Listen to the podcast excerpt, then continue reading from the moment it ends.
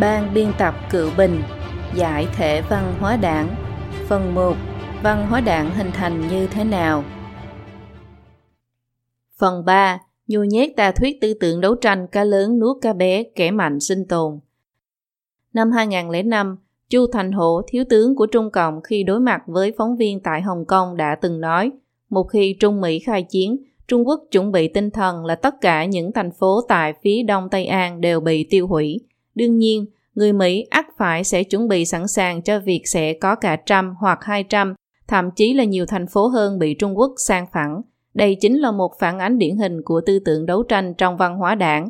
Trên thực tế, việc đấu tranh và đổ máu trong văn hóa đảng đã trở thành thường lệ, còn hòa hợp bao dung lại là bất bình thường. Vì theo chủ nghĩa mác, những thứ này bị cho là thiếu tính cách mạng. Logic sinh tồn dưới sự chỉ đạo của tư tưởng đấu tranh chính là vì phát triển, vì sinh tồn, tất yếu sẽ phải hy sinh. Đương nhiên, người bị hy sinh đầu tiên là những kẻ yếu thế không có năng lực, cũng không có quyền được lựa chọn một cách tự do. Thiếu tướng Chu, dù không nói rõ khi Trung Mỹ khai chiến y sẽ ở nơi nào, nhưng có thể khẳng định rằng rừng cột quốc gia như Chu tự nhiên sẽ có nhiều lựa chọn tự do hơn những dân thường áo vải.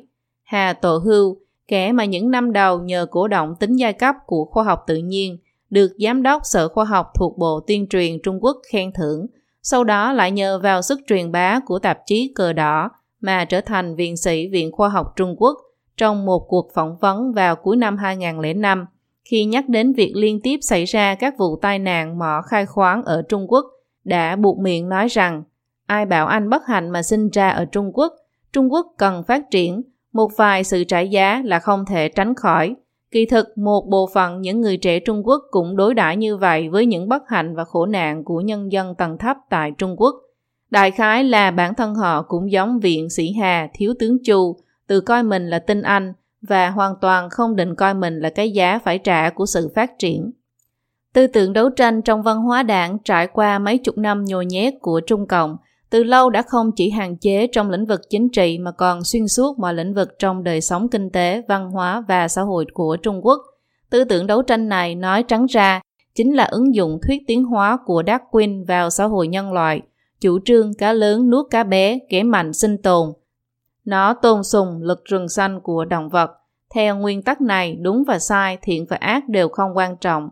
Điều quan trọng là không từ thủ đoạn giành chiến thắng trong cạnh tranh, dù là quan trường, thương trường hay tình trường. Trong một xã hội cổ động đấu tranh sinh tồn, cá lớn nuốt cá bé, tôn sùng tính lan sói, giữa người với người tất nhiên sẽ tranh đấu, cắn xé, lòng đầy nghi kỳ một cách căng thẳng. Điều này cũng không khó để lý giải khi thuốc giả, rượu giả, xì dầu giả, gạo cao lương có độc, phở có độc, dưa có độc ngập tràn toàn xã hội, còn có thịt tiêm nước, dầu làm từ nước cống, sữa bột thiếu dinh dưỡng vân vân.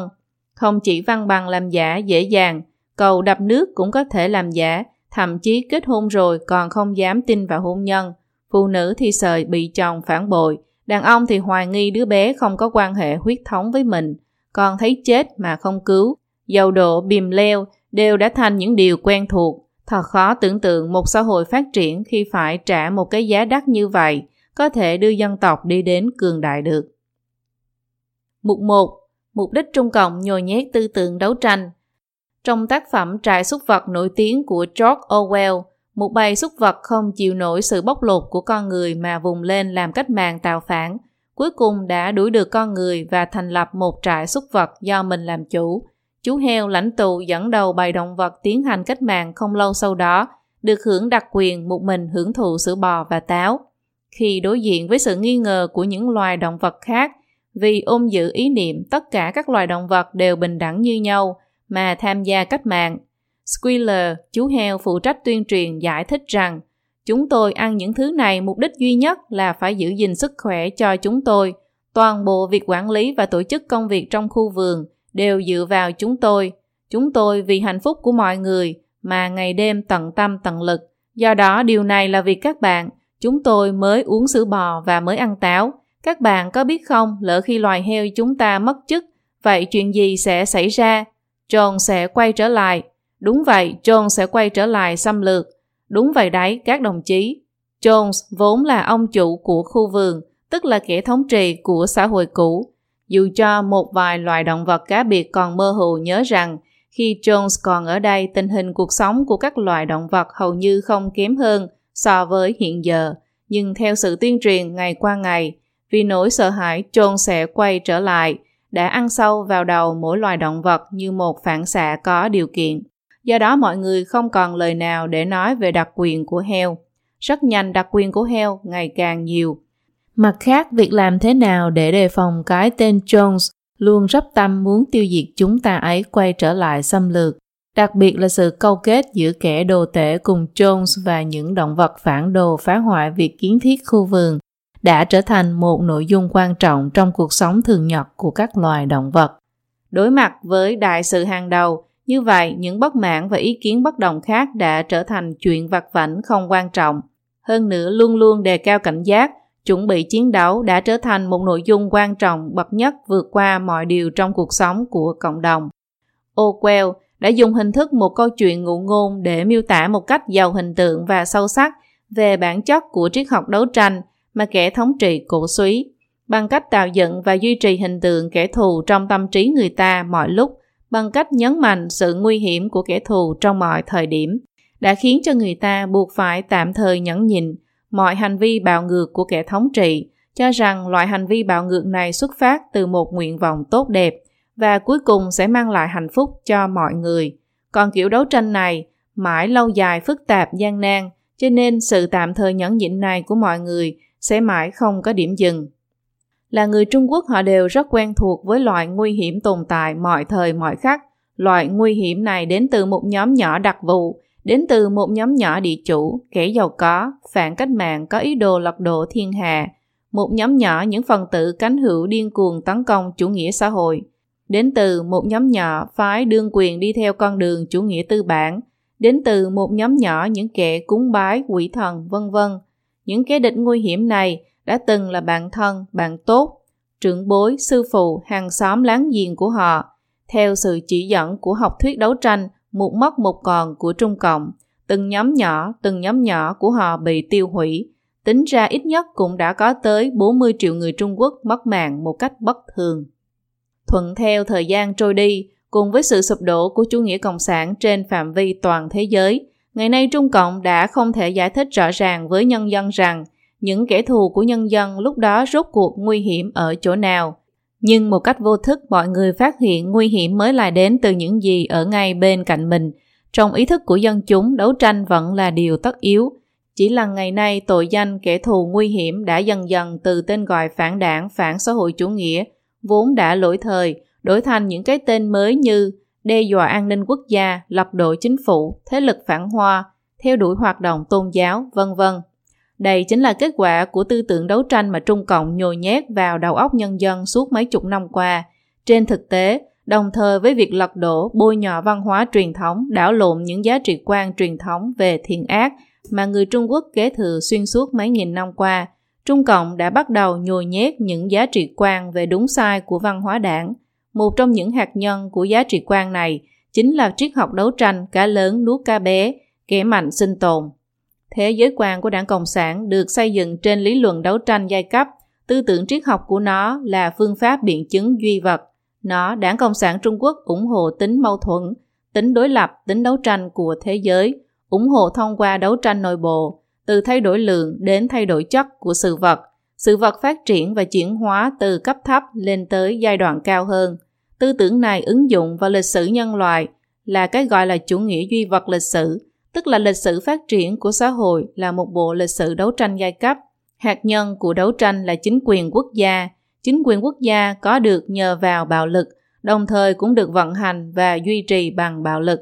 Nói trắng ra, nhờ ứng dụng học thuyết tiến hóa của Darwin vào xã hội nhân loại, thông qua hình thức đấu tranh tàn khốc này, cuối cùng các giai cấp đều theo cái gọi là cá lớn nuốt cá bé, kẻ mạnh, còn gọi là giai cấp tiên tiến sinh tồn.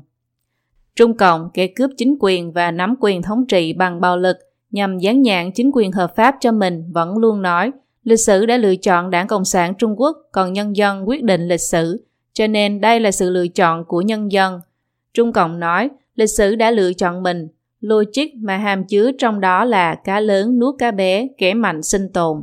Bởi vì Trung Cộng tạo phản thành công mà kẻ thắng lợi đại diện cho trào lưu phát triển của lịch sử. Đây chính là một trong những nguyên nhân mà Trung Cộng nhiệt liệt nhồi nhét vào đầu người dân học thuyết đấu tranh của mình. Tiếc thay tà thuyết xáo trộn thị phi, đảo lộn nhân quả như vậy không nghi ngờ gì, cũng đồng nghĩa với việc người Hán tại Trung Nguyên hơn 300 năm trước đã lựa chọn cho dân tộc Mãn xâm chiếm và thành lập Triều Thanh. Hơn 700 năm trước, người Hán đã lựa chọn Mông Cổ xâm lược.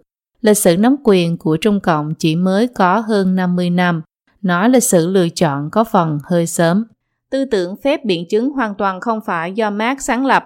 Bản thân Marx cũng thừa nhận rằng phép biện chứng của mình bắt nguồn từ Hegel, còn tư tưởng của người đời sau lại được gợi mở từ tư duy biện chứng của Trung Quốc cổ đại. Kỳ thực kinh dịch bát quái hào đồ, hoàng đế nội kinh, binh pháp tôn tự của Trung Quốc cổ đại không gì là không mang đầy trí huệ của tư duy biện chứng. Một bộ kinh dịch chính là thông qua 64 quẻ, triển hiện một cách chi tiết tường tận về mối quan hệ chế ước lẫn nhau, chuyển hóa và dựa vào nhau cùng tồn tại của hai chủng nhân tố đối lập tại tầng thứ vũ trụ trong sự vật mà con người có thể nhận thức đến được, từ đó có thể suy diễn được quy luật phát triển của sự vật. Ở đây không chỉ trình bày những nhân tố như biến hóa động tĩnh, âm dương tăng giảm, ngũ hành tương sinh tương khắc trong sự vận động, phát triển của sự vật, còn miêu tả quá trình phát triển hoàn chỉnh của sự vật từ tiềm long vật dụng, kiến long tại điền, cho tới sau cùng là phi long tại thiên, kháng long hữu hối. Trong quẻ càng kinh dịch, hơn nữa còn có quy luật biến đổi bát phục tuần hoàn, bị cực thái lai, mối quan hệ phổ biến, sự biến đổi phát triển, lượng biến, chất biến, chất và lượng thay đổi lẫn nhau, phủ định của phủ định của sự vật mà Marx miêu tả trong phép biện chứng duy vật chẳng qua chỉ là một cách đề cập khác mà thôi. Còn trong chu dịch không chỉ miêu tả định tính mà còn nắm chắc được định lượng. Dựa trên cơ sở của chu dịch, Trung y vận dụng vào thực tế nghiên cứu về nhân thể, binh pháp cổ đại vận dụng vào quân sự, càng thể hiện một cách cụ thể trí huệ cao siêu của phương Đông cổ đại. Về cái gọi là phát triển trong phép biện chứng của Marx chẳng qua là đặc biệt cường điệu và thổi phồng tính đấu tranh, cường điệu hóa mặt xung đột đối lập của mâu thuẫn. Marx chủ trương sự thống nhất của những mặt đối lập là có điều kiện, là tạm thời, nhanh chóng qua đi và mang tính tương đối, còn sự đấu tranh của những mặt đối lập bài xích lẫn nhau là tuyệt đối. Cho nên những nhà lý luận của đảng Cộng sản cho rằng tính đấu tranh chính là linh hồn cách mạng của phép biện chứng chủ nghĩa Marx Lấy đó làm cơ sở thì biện pháp xử lý mâu thuẫn trong xã hội là chỉ có đấu tranh, thông qua đấu tranh mà tiêu diệt mặt đối lập.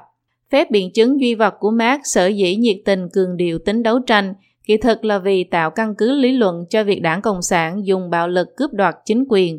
Còn chủ nghĩa duy vật lịch sử cho rằng Đấu tranh giai cấp là động lực phát triển của xã hội giai cấp, bạo lực cách mạng là bà đỡ của xã hội mới, tô vẽ cho bạo lực cướp đoạt chính quyền thành nhân tố tiến bộ của xã hội.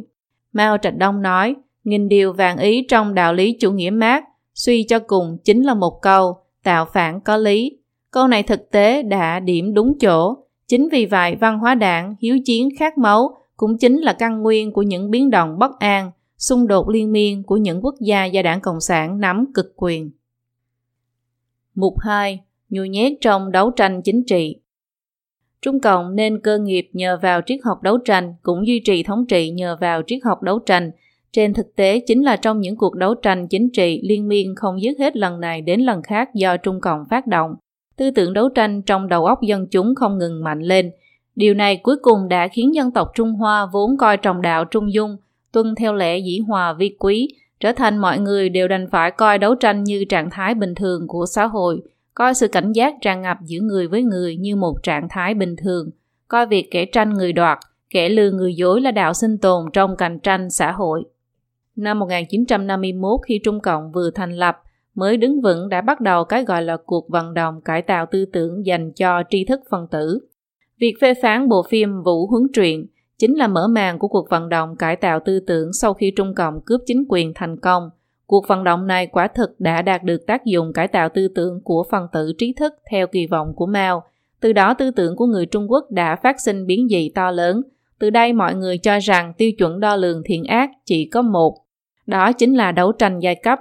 Vũ Huấn thời cuối nhà Thanh phải ăn mày mở lớp học, dù cho cả một đời chịu đựng hết thảy khuất nhục, tiết kiệm ăn mặc chỉ vì muốn mở trường nghĩa học để những đứa trẻ con nhà bần hàng có thể đi học, nhưng chính vì ông căn bản không hề động tới cơ sở của nền kinh tế phong kiến và một sợi lông của kiến trúc thượng tầng của nó, nhưng lại điên cuồng tuyên truyền văn hóa phong kiến, trích lời Mao Trạch Đông, đứng nhằm lập trường giai cấp mà bị Trung Cộng đánh đổ, bôi nhọ. Hải Thụy Triều Minh không sợ quyền thế công bằng chấp pháp, một thân chính khí, trong sạch liêm khiết, dù trong lịch sử được bách tính tôn kính và yêu mến.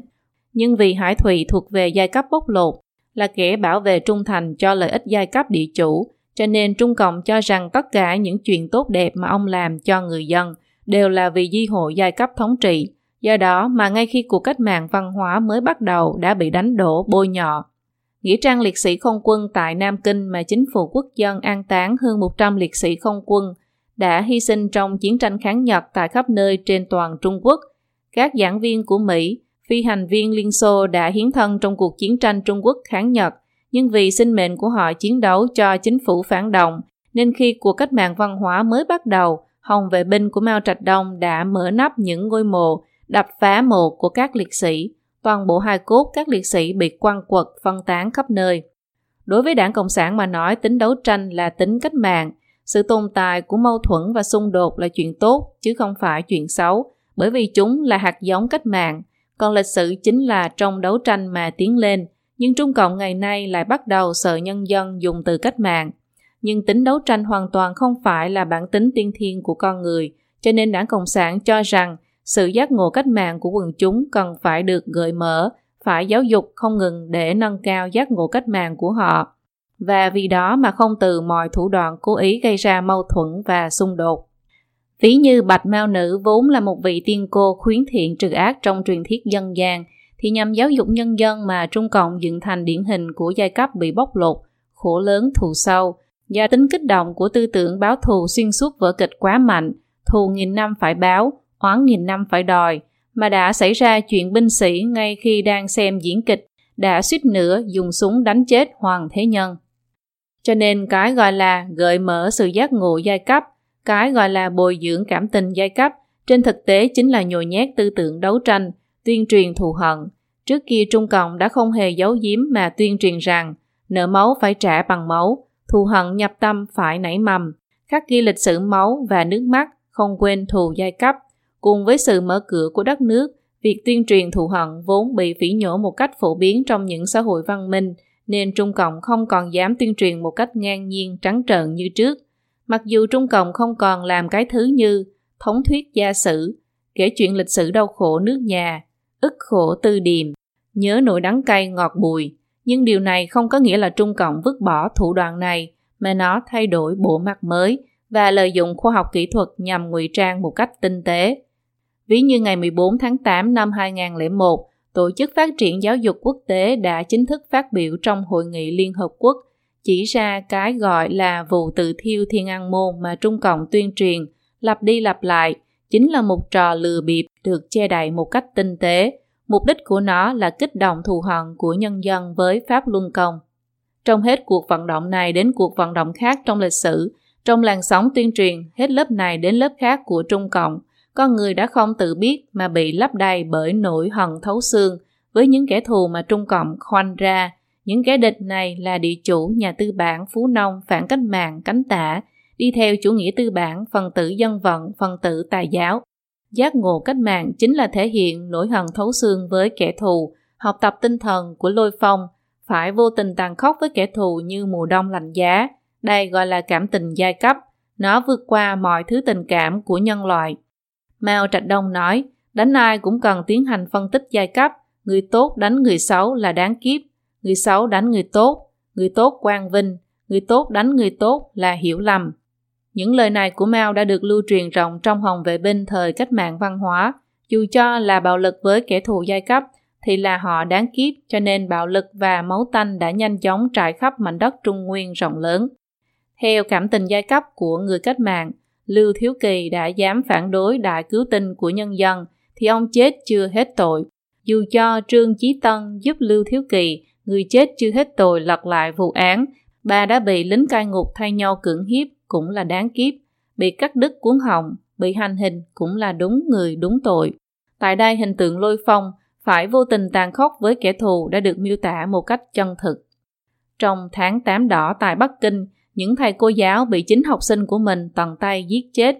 Có lẽ họ cũng không nghĩ được rằng đây chính là những hạt giống mà bản thân họ đã vùi xuống khi họ làm theo yêu cầu của đảng dạy học sinh phải vô tình tàn khốc với kẻ thù như mùa đông lạnh giá, tuốt roi da vụt kẻ thù. Khi dạy học sinh đối xử với kẻ thù giai cấp như thế nào cũng không coi là quá đáng. Trong bối cảnh nhân dân đấu đá lẫn nhau, người người tranh giành nhau thể hiện tính giai cấp của mình. Một người càng biểu hiện ra sự thù hận thấu xương, càng chứng minh đó là người yêu ghét phân minh, giác ngộ giai cấp cao, còn ngược lại là người phải chịu nổi hiềm nghi đáng sợ, là lập trường giai cấp không vững vàng. Sau khi người thân bị định là kẻ thù của đảng, thì người nhà phải thể hiện rõ lập trường, không được hàm hồ. Sau khi Trương Bá Quân bị đánh hạ xuống thành cánh hữu, con trai, em gái của ông đều gửi đăng bài viết trên báo để lên tiếng phê phán ông. Sau khi một người khác là Trữ An Bình bị đích thân Mao Trạch Đông chỉ định là cánh hữu, con trai ông đã giáo huấn cha mình như sau. Tôi xin nói với ngài Trữ An Bình một câu trung nghĩa. Hy vọng ngài kịp thời kiềm cương trước bờ vực, hãy chăm chú lắng nghe ý kiến của nhân dân, đào sâu nguồn cội tư tưởng phản chủ nghĩa xã hội, triệt để đối đãi với vấn đề của bản thân mình để tránh tự tuyệt với nhân dân. Vậy là một mặt mọi người bị cưỡng ép nhồi nhét tư tưởng đấu tranh trong những cuộc đấu tranh hết lần này tới lần khác, mặt khác lại chính trong những lần tranh đấu, động chạm tới linh hồn hết lần này đến lần khác. Vì sinh tồn, mọi người bị ép buộc phải học được cách dùng cái vẻ lạnh lùng dày cộm để bọc lại lương tri của mình. Học được rằng chỉ có đã kích, hãm hại người khác mới bảo toàn được chính mình. Không ít người vì vậy đã nhận định rằng cá lớn nuốt cá bé, kẻ mạnh sinh tồn, đã trở thành phép tắc của cuộc sống chân thực. Trong bộ phim Cánh diều màu xanh bị Trung Cộng cấm trình chiếu có một tình tiết dựa trên một câu chuyện có thật. Phản hữu đã bắt đầu rồi. Đơn vị của Lâm Thiếu Long đến phiên phải đưa lên một chỉ tiêu cánh hữu, mọi người đành phải thảo luận quyết định cái mũ này nên chụp lên đầu ai. Không hoàn thành chỉ tiêu thì đừng nghĩ tới chuyện tan họp.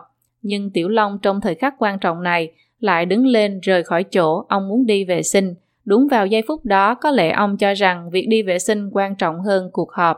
Thế là đợi đến khi ông đẩy cửa về chỗ ngồi, ông đã được tiến cử là cánh hữu.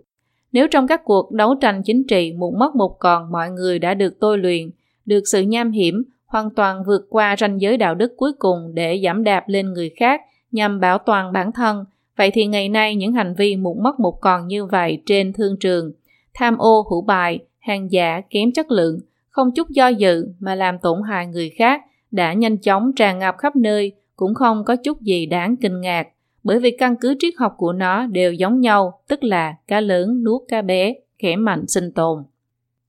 Ngày nay mọi người đã quen với dùng việc có thành công hay không làm tiêu chuẩn duy nhất đo lường giá trị của một con người mà không nói tới việc người đó đã dùng cách nào. Cho nên bám được ông to xếp lớn là mục tiêu của phụ nữ. Có gái đẹp vây bên mình là sự hãnh diện của đàn ông. Trẻ nhỏ thi đỗ trường đại học nổi tiếng là hy vọng duy nhất của các bậc phụ huynh. Trong triết học đấu tranh này, thành công được xây dựng trên cơ sở thất bại của người khác. Tại đây không hề có lương tri và công lý, cũng chẳng có đúng và sai, thiện và ác, còn sót lại chỉ là thành và bại. Thành công thì là điều tốt, thất bại thì là điều xấu, cho nên mọi người đều muốn tranh làm đại ca. Những công xưởng máu và nước mắt đâu đâu cũng có, nhưng đãi ngộ của dân công lại thảm hại đến mức không nỡ nhìn, hàng hóa nhiễm độc biến chất tràn ngập thị trường. vi phú bất nhân, vì làm giàu mà bất nhân đã được coi là điều đương nhiên. Những kẻ lộng quyền phạm pháp mà vẫn nhẫn nhơ ngoài vòng pháp luật thì được coi là có chỗ chống lưng mạnh, quan hệ thép.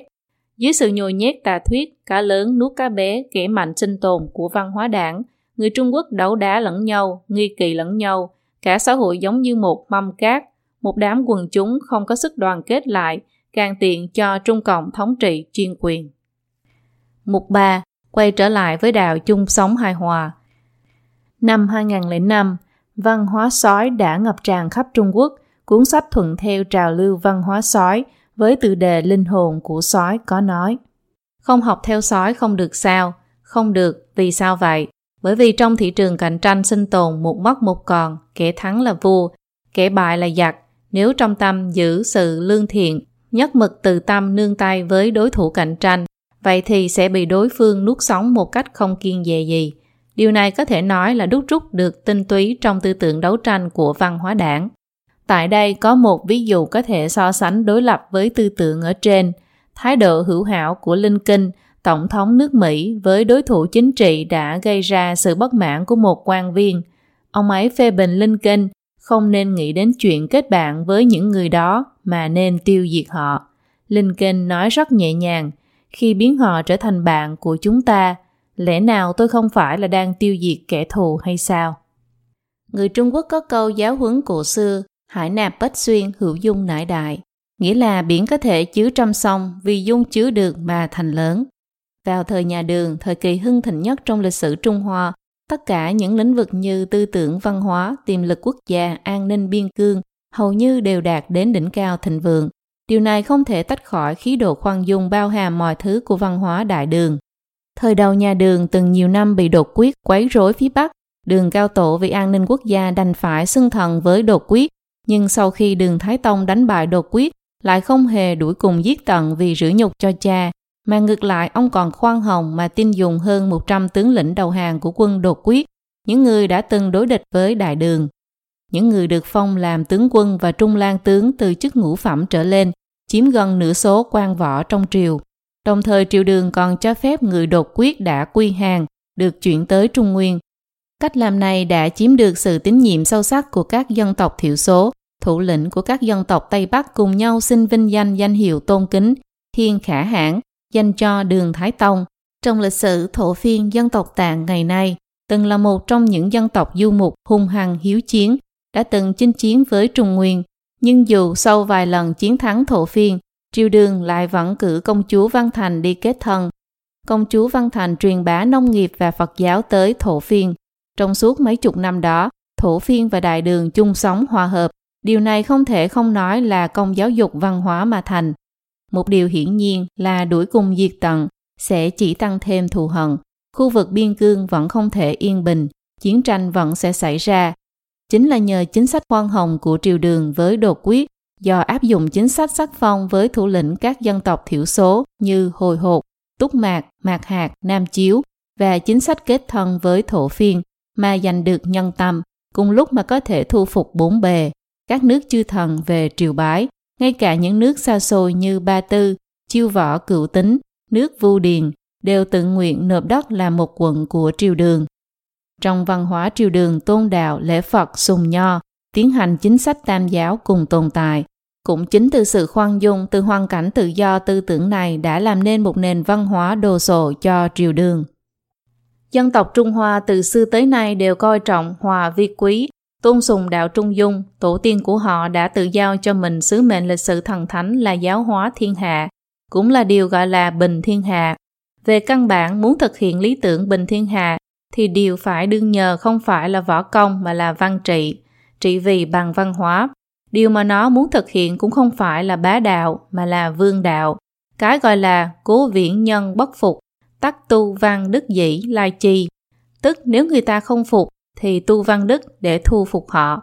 Trong 5.000 năm lịch sử của Trung Hoa, dù là dân tộc Hoa Hạ cũng từng trải qua đủ loại tai nạn, nhưng trong quá trình đồng hóa những dân tộc xung quanh, cuối cùng kết tinh dung hòa họ thành đại quốc văn hóa toàn Trung Hoa. Trong lịch sử dân tộc Mông Cổ, dân tộc Mãn đều từng xâm lăng thống trị Trung Nguyên, nhưng cuối cùng cũng bị văn hóa Trung Hoa đồng hóa. Ngày nay, dân tộc Mông Cổ, dân tộc Mãn đều trở thành một phần của dân tộc Trung Hoa. Hoàng đế Khang Hy của Triều Thanh đã tự nói là muốn là một vị hoàng đế số một của Trung Hoa nghìn năm. Văn hóa đảng không chỉ sẽ dọc chặt đứt trí huệ mà tổ tiên dân tộc Trung Hoa truyền thừa, mà đồng thời còn dùng thái độ thù địch mà đối đãi với văn minh ưu tú của phương Tây trên phương diện hướng ngang. Điều này khiến những người Trung Quốc chịu ảnh hưởng của nó chỉ có thể tin tưởng những luận điệu trong văn hóa đảng như quyền lực chính trị lớn lên từ nòng súng, mao, súng máy đại pháo là những thứ có uy lực nhất, ăn ghen, lực lượng vật chất chỉ có thể bị đánh đổ bởi lực lượng vật chất, mát. Người Trung Quốc có câu cổ ngữ rằng có thể lập tức có được thiên hạ chứ không thể lập tức trị được thiên hạ.